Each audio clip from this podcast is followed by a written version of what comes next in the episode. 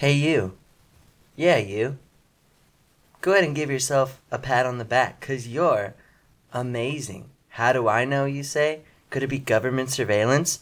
No. Could it be remote viewing? No. How about esoteric, Esoteric knowledge of the knowledge past, present, and future? No. Well, maybe a little bit. But really, I know because if you are one of the handful of people who know about this show, you are, in fact, amazing. Welcome to the best kept secret in all of Internetdom, the House of Bliss podcast.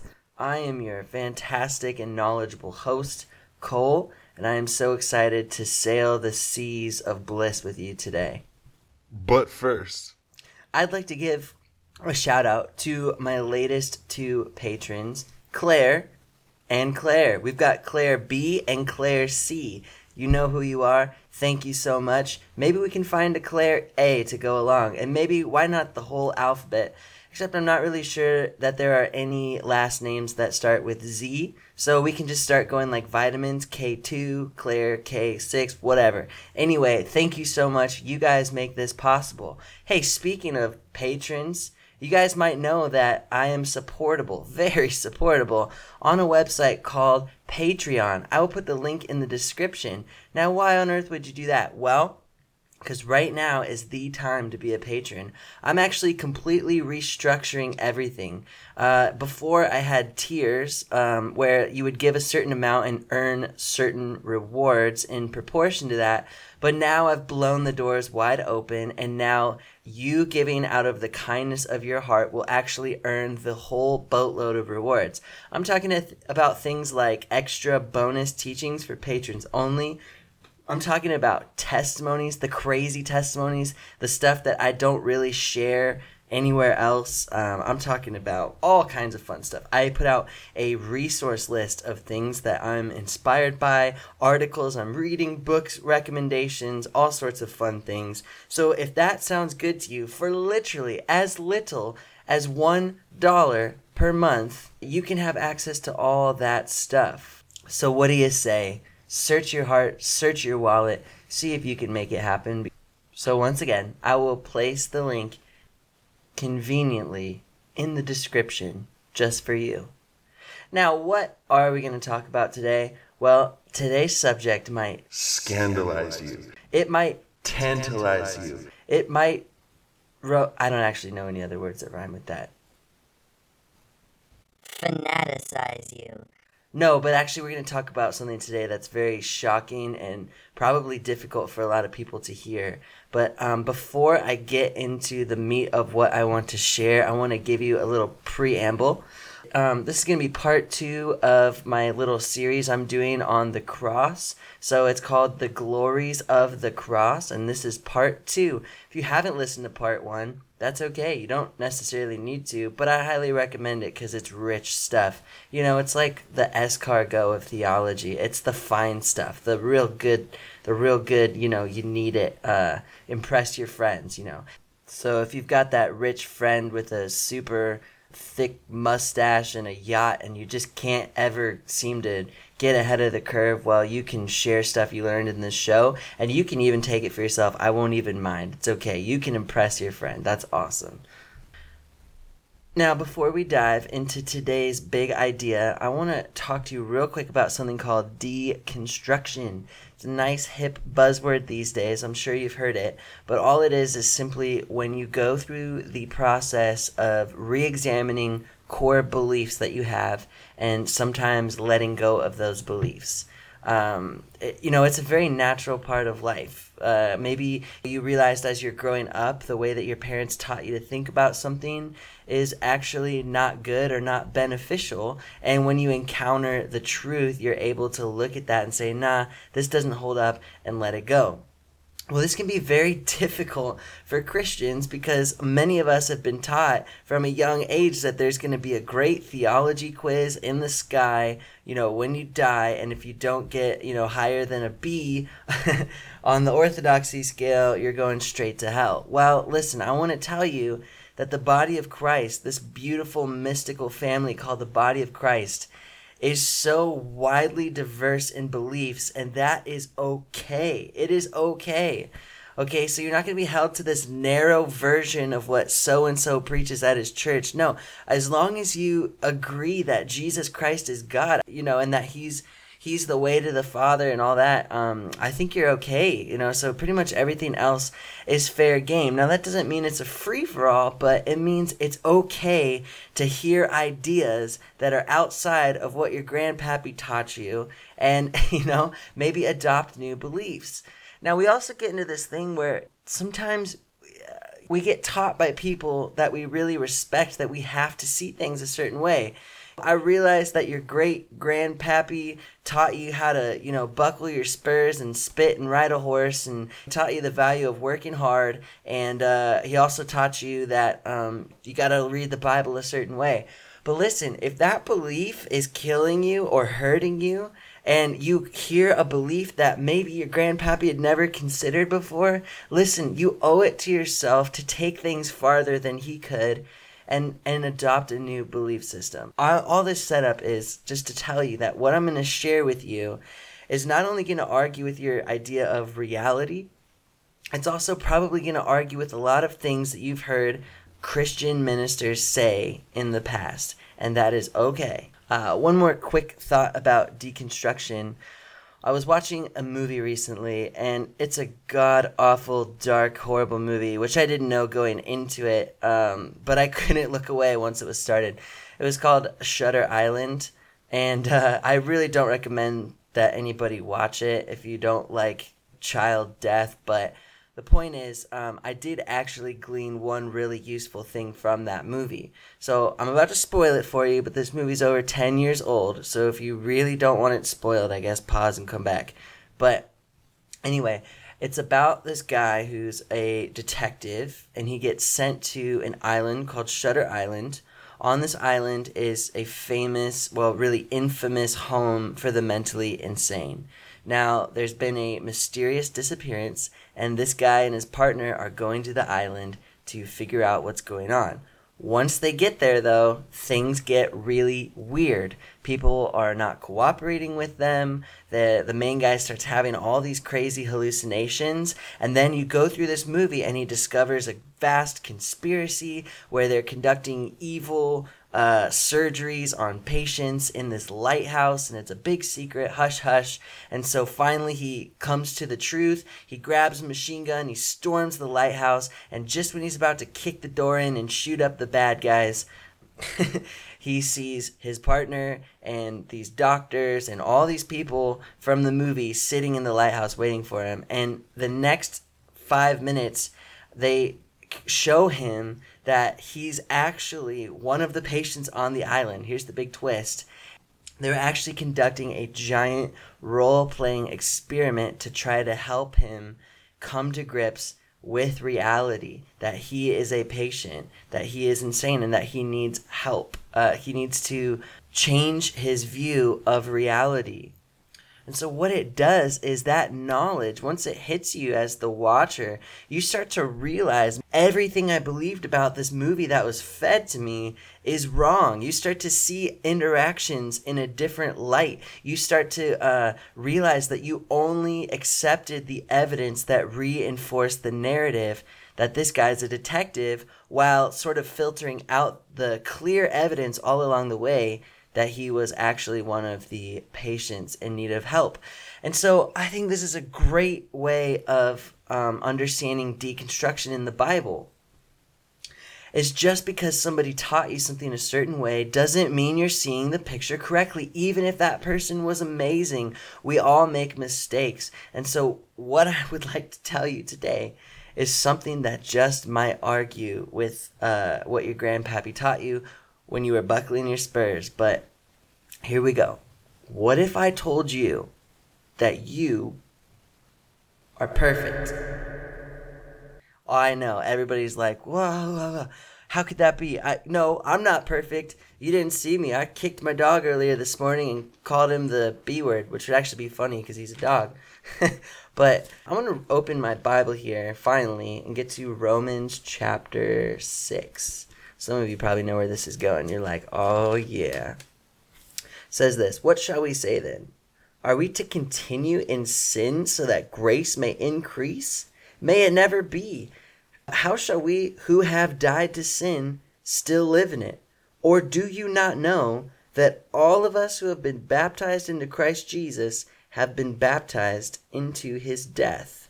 Therefore, we have been buried with him through baptism into death, so that as Christ was raised from the dead through the glory of the Father, so we too might walk in newness of life.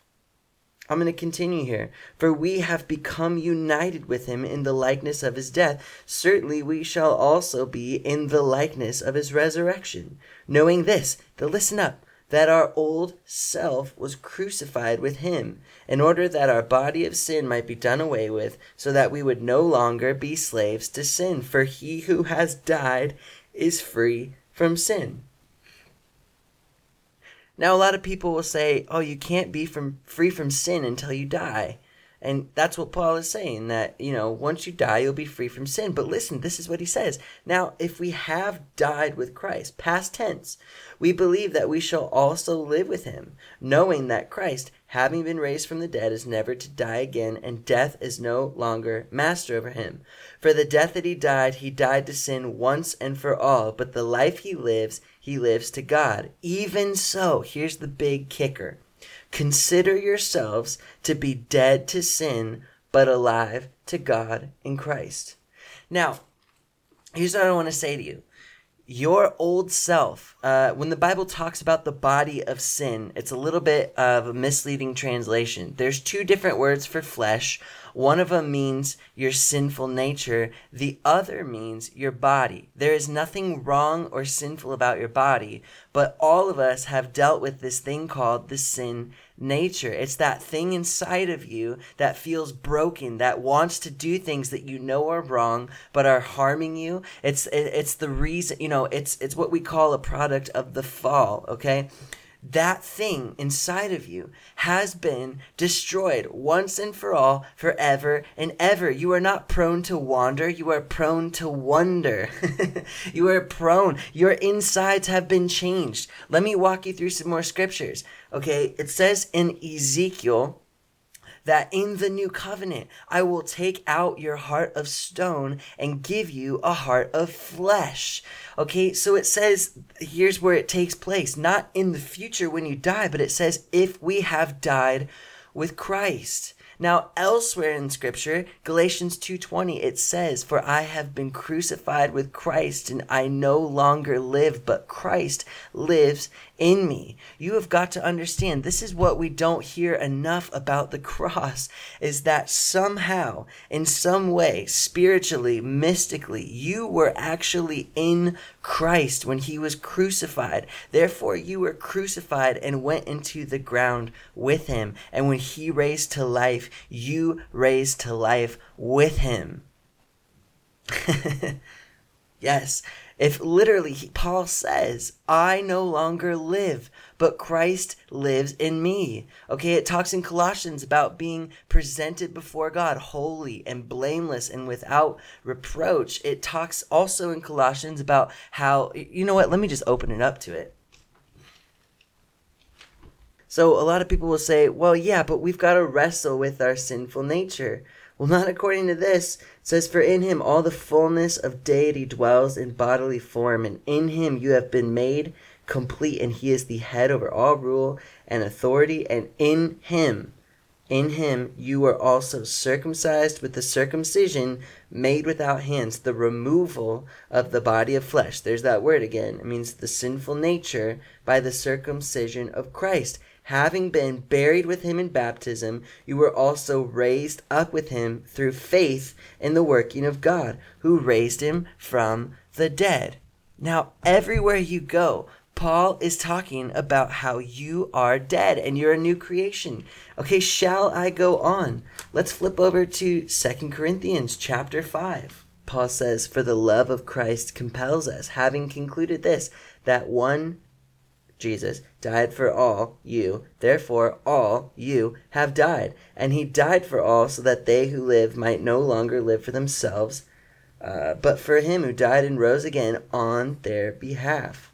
Therefore, listen to this. From now on, we recognize nobody, no one, according to the flesh. Even though we have known Christ according to the flesh, yet now we know him in this way no longer. So, before I move on to this next verse, he's saying, Look, before you knew about all of this, you only thought of Jesus as just another guy. But you discovered something very amazing about him that actually he's God in the flesh, that there's so much more going on to him than meets the eye. Well, he has done something on behalf of all humanity that takes away your license to see the people around you merely according to the flesh. Your neighbor who's struggling with drugs, you don't get to see him according to that anymore. Uh, you know, your your friend down the street who is uh, abusive towards his family, like you don't get to treat him merely according to that fleshly um, appearance anymore. No, there is actually a deeper truth about this person under the surface. It says this if anyone is in Christ, he is a new creature. A new creature. The old things have passed away and the new things have come. Now, Jesus died for all. He finished the job. But when you begin to identify and agree with that truth and allow it to take shape and form in your life, it says you become a new creation. The word new, many of you know this already, but the new the word new is kainos. And kainos doesn't just mean new as in an updated version, it means new altogether. It means a completely different kind. That's why elsewhere in scripture, Paul said, Why are you guys treating each other like you're mere humans? Because you're not anymore. You have the fullness of God living inside of you. You have Jesus Christ living and burning and breathing through you, and He has crucified everything about you that was uh, not like Him, that was fallen. Your old depressed self is dead. Your old addicted self is dead. Everything in you that doesn't look like Christ has been done away with once and for all, because as He is, so are we in this world. Now, when we hear that, the first question is well, then, if that's true, if I'm not a sinner, if I'm a new creation, why do I still sin? And a huge part of that uh, is tied to how you think and believe. Listen, if you've been fed your entire life, this is going to be a struggle. You're going to have to wage war on your flesh. You're going to have to really just get in there and struggle for the Lord because sin is inside you. You're dirty and you're just going to have to to deal with that until you die. Well, what on if you've never been told anything else, then of course that is exactly what you're going to manifest, right? It says, as a man thinketh in his heart, so is he. There, it's very important to understand what the cross says about your identity. Okay? We come to these times in our lives where we realize the narrative that we believe about ourselves, which you're only going to manifest what you believe about yourself. If you believe you're evil, you'll manifest evil. So where we come to these crossroads where what we believe argues with the truth of God, right? Now listen to this. When the Lord showed up to Gideon, and he said, and eh, well, he, you know, the angel of the Lord shows up to Gideon. He calls him a mighty man of valor. But where's Gideon? Hiding. He's hiding out. So when the angel comes to him and speaks to him and says, You're a man of bravery, how completely untrue did that feel to Gideon? Right? Similarly, you know, I used to struggle mightily with depression, and one of the very first prophetic words I ever received was a woman who told me, You're a man of joy. I see joy all over you. Now, at the time, I thought this lady was crazy because my entire life story was built around this idea that I struggle with depression. But what was she seeing? She was seeing what's actually true about me from God's perspective and calling to it, speaking to it, bringing it forth until eventually now I am that person of joy. Most people know me for my joy, for my laughter, for my, you know, experience of God's drunken pleasure. Like that's what people know me for. So when you are confronted with a new perspective on who you are, you have a choice.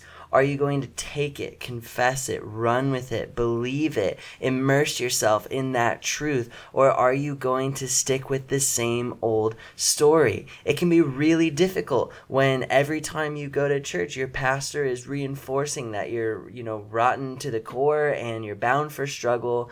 You know, it, when you're singing worship songs about how bad we are and how much help we need, and I'm just a terrible sinner, but God is good. No, we we need to have a language shift in the church. We need to get a hold of this. So in all this, I am not saying that it's impossible to sin. You are fully capable of making the choice to do something wrong. But what I am saying is your core nature has been changed. And if that is the first time you've ever heard that, I'm just going to prophesy to you right now. Today is a new day. Let the truth of the gospel sink into your mind, your soul, your spirit that you don't have to struggle one more day with uh, evil thoughts, evil desires. You can actually expel them. You can take each thought captive, like the Apostle Paul says. You know how it talks about how the devil uh, walks around like a roaring lion, seeking whom he may devour. I love that verse because in it carries the implication that there are people who are undevourable, who are not submitted or surrendered or open, and that they can walk freely in righteousness. You know, the Bible says that you are the righteousness of God in Christ Jesus because of what he's done for you. Okay, let me just share the fruit of this. I remember sitting in my room uh, this is about seven years ago, um, reading Romans 6, like I just read to you for the first time, having it hit me like a ton of bricks. I went out in the spirit and I was laughing for a good like 45 minutes. And out of that encounter, I was set free from addiction to pornography. So you got to realize I started in 3rd grade being exposed to porn from my friends and it was a, it was a near daily addiction for years and years and years and even after I got saved, you know, I hated that I was stuck uh, doing this. And I would go to these groups where, you know, basically uh, our idea of accountability was just saying, yeah, I screwed up this week. Did you screw up this week? Oh, great. Everyone screwed up this week. Let's all pray for each other because we're sinners and, you know, maybe we'll get, you know, maybe we'll do better next week. Before, I had to have my laptop locked up tighter than Fort Knox. You know, I had to have so many different layers of filters and passwords and stuff. Um, but now, look, it hasn't even been a temptation for seven years. I've been free of it. I haven't needed any help with that um, because I realized that my nature is new. So I'm telling you, that very thing is before you today. But just like with the gospel, uh, you know, when somebody grows up their entire life not believing in a God, and all of a sudden they're confronted with a reality where they're going to have to switch everything that they think they know about everything. That choice is before you. Do you want to struggle with sin the rest of your life, believing that you're deficient somehow? Or do you want to believe the truth that you have been crucified with Christ and it's no longer you living, it is Christ living inside of you. Well, Jesus said you need to repent. It means to have a shift in mind. So if you want to stop struggling, the idea is not to dig your heels in and try harder not to do bad things. No. Uh, you need a little something called grace. And grace has been such a misunderstood, messed up word in the church. A lot of people have not knowing that you can be free from sin, have taken the word grace and made it basically just a cover up. Like God looks at you, sees you do something wrong, and says, eh, it's okay, better luck next time. Or, you know, I'll just cover my eyes and pretend I didn't see that. Or for some people, literally, they think, God is just like, you know, with the blood of Jesus, let me just throw a blanket over you. Like, you're still ugly underneath that blanket, but at least, you know, I don't have to look at it, so I'm satisfied. No, grace is defined as not just the unmerited favor of God, but the divine influence of God on the heart of a man. So when grace comes into your soul, it actually changes your desires. It actually causes you to stop craving things that are evil. It gives you an appetite, an addiction uh, for the things of the Spirit you so instead of being addicted to evil pleasures you become addicted to righteous pleasures. In his presence is fullness of joy. At his right hand are pleasures forevermore. All of a sudden you become obsessed with encountering god obsessed with experiencing the ecstasies of his presence. And when you lean into that all of a sudden your desires for lesser things begin to fade and lose their power over you. This is exactly what the Apostle Paul begins to describe in the rest of Romans 6. Okay, listen to this. He says, Therefore, do not let sin reign in your mortal body so that you obey its lusts. And do not go on presenting the members of your body to sin as instruments of unrighteousness, but present yourselves to God as those alive from the dead, and your members as instruments of righteousness to God. Now, listen, there are some people who think that there's nothing that you have to do. That is not true. You need to break your agreements with your old life, okay? So, yeah, you might be free. The cage doors are open. But if somebody was living in captivity for years and years, they may not know the first thing about what it looks like to be free. Case in point, the Israelites, okay?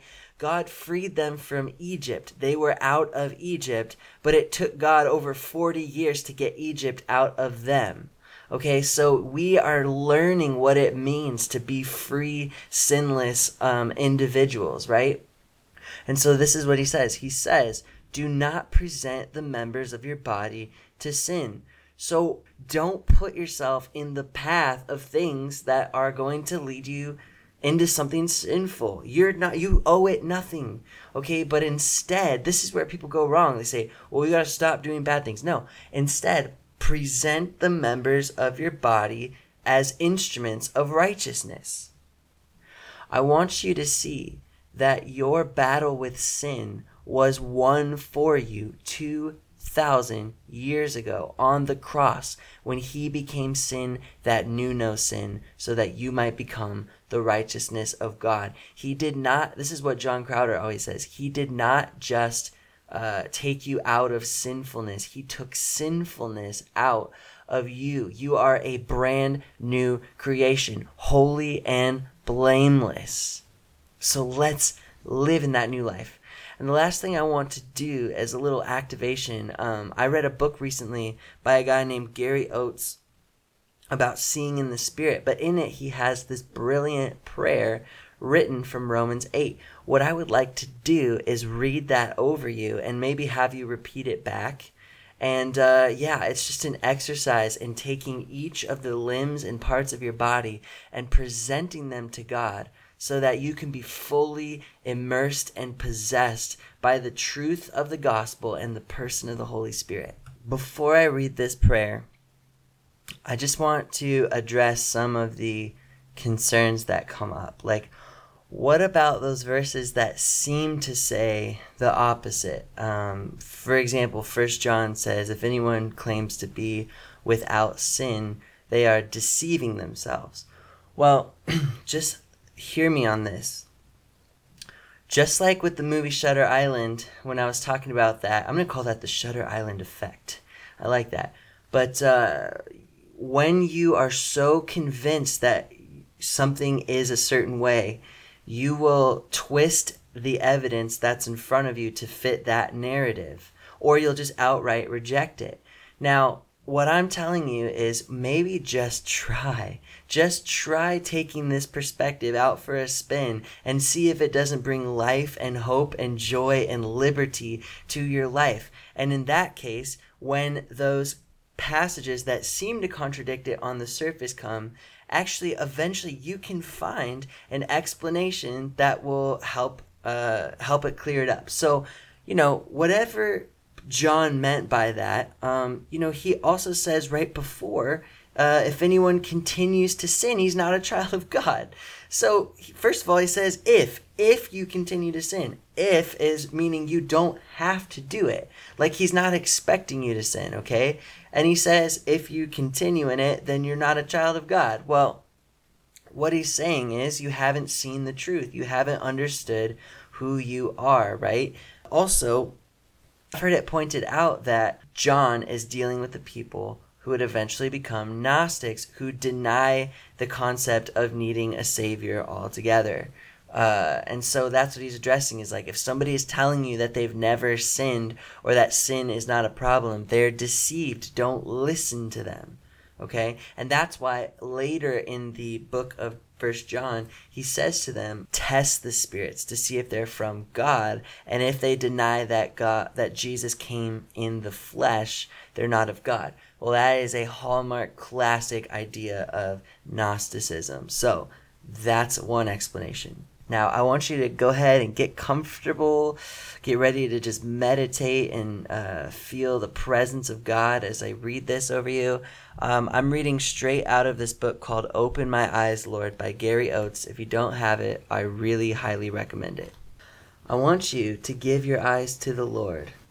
Tell him that you want to see with his eyes.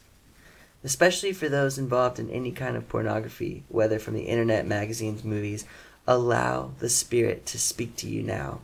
Tell Him that you want to see what He's doing in the earth, to see things from His perspective. Tell Him that you want to behold His beauty, that He would open the eyes of your spirit, and that you might see Him instead of focusing on the things of this world. And just say this out loud. Right now, Lord, I give my eyes to you. Now, offer your ears to Him. We hear so much junk, and at times we enjoy hearing some of the stuff we hear. So give Him your ears and say, Lord, put a filter on my ears to filter out the noise of the world. Lord, I ask that I can clearly hear your voice and that I would have discerning ears. Lord, I give you my ears. Now give him your mouth. Say, Lord, I want to speak your words. I want my tongue to be an instrument of righteousness in Jesus' name. I give you my mouth, my tongue, my lips. I want to speak what I hear the Spirit saying. Now say, God, I give you my nose. I want to be so intimate with you, so close to you that I can smell your sweet fragrance, your perfume. Lord, I'm tired of smelling the stench of this world. I want to smell the fragrant incense that surrounds the throne of God. Father, this member of my body may seem insignificant to some, but I'm yielding it to you. Lord, I give you my nose.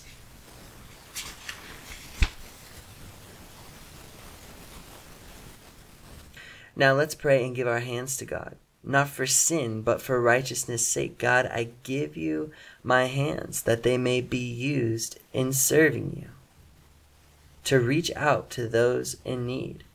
That these hands will be laid on the sick and they will recover. Lord, I give you my hands. I want to touch only what you're touching. Now say, Lord, I give you my feet. I'm tired of walking my own way and veering off in this direction and that direction. I'm tired of this tangent and following my own agenda. Lord, I ask that you order my steps that I may be at the right place where you want me to be at the right time that you want me there. I'll go where you want me to go. Your word says that a man's steps are ordered or established by the Lord.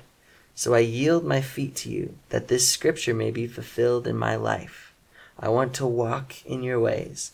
I want to be right in the center of your will. I only want to follow you, to walk with you. Lord, I give you my feet. Just a few more here. Lord, I give you my heart, my wounded, hurting heart. I ask that you take my heart of stone, these areas of my heart that have become so hardened against people and even you. Take the hardness away and give me a heart of compassion, a heart of love, a pure, undefiled heart, a heart for the lost, a heart for the needy and the destitute. I truly want to experience your heart. I give you my heart.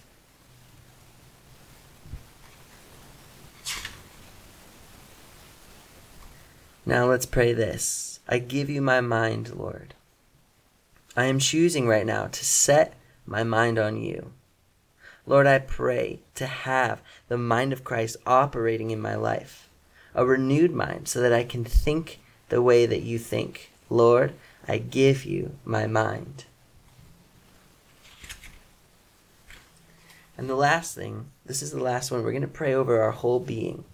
Pray these words over your life. Lord, I give you my whole person, spirit, soul, and body. I give you my whole being. I withhold nothing. Everything that I have is yours. Everything that I am is yours. I give it all to you. I lay my life on the altar before you. I yield myself totally and completely to you. Not my will, but your will be done. Blah, blah, blah, bill. Not my will, but your will be done in my life. I want more of you in my life. Less will not do. More is the cry of my heart. Lord, I give you my whole person. Oh, yeah. Just feel just feel his response to you praying that prayer. That you are filled with him from head to toe, your hands, your mind, your heart, everything looking exactly like Jesus. Yes. Woo, just feel him bubbling up within you. we are only just scratching the surface of what can be uncovered in the revelation of the cross. And so I hope that you'll join me for the future as we continue to unpack this. Thanks so much.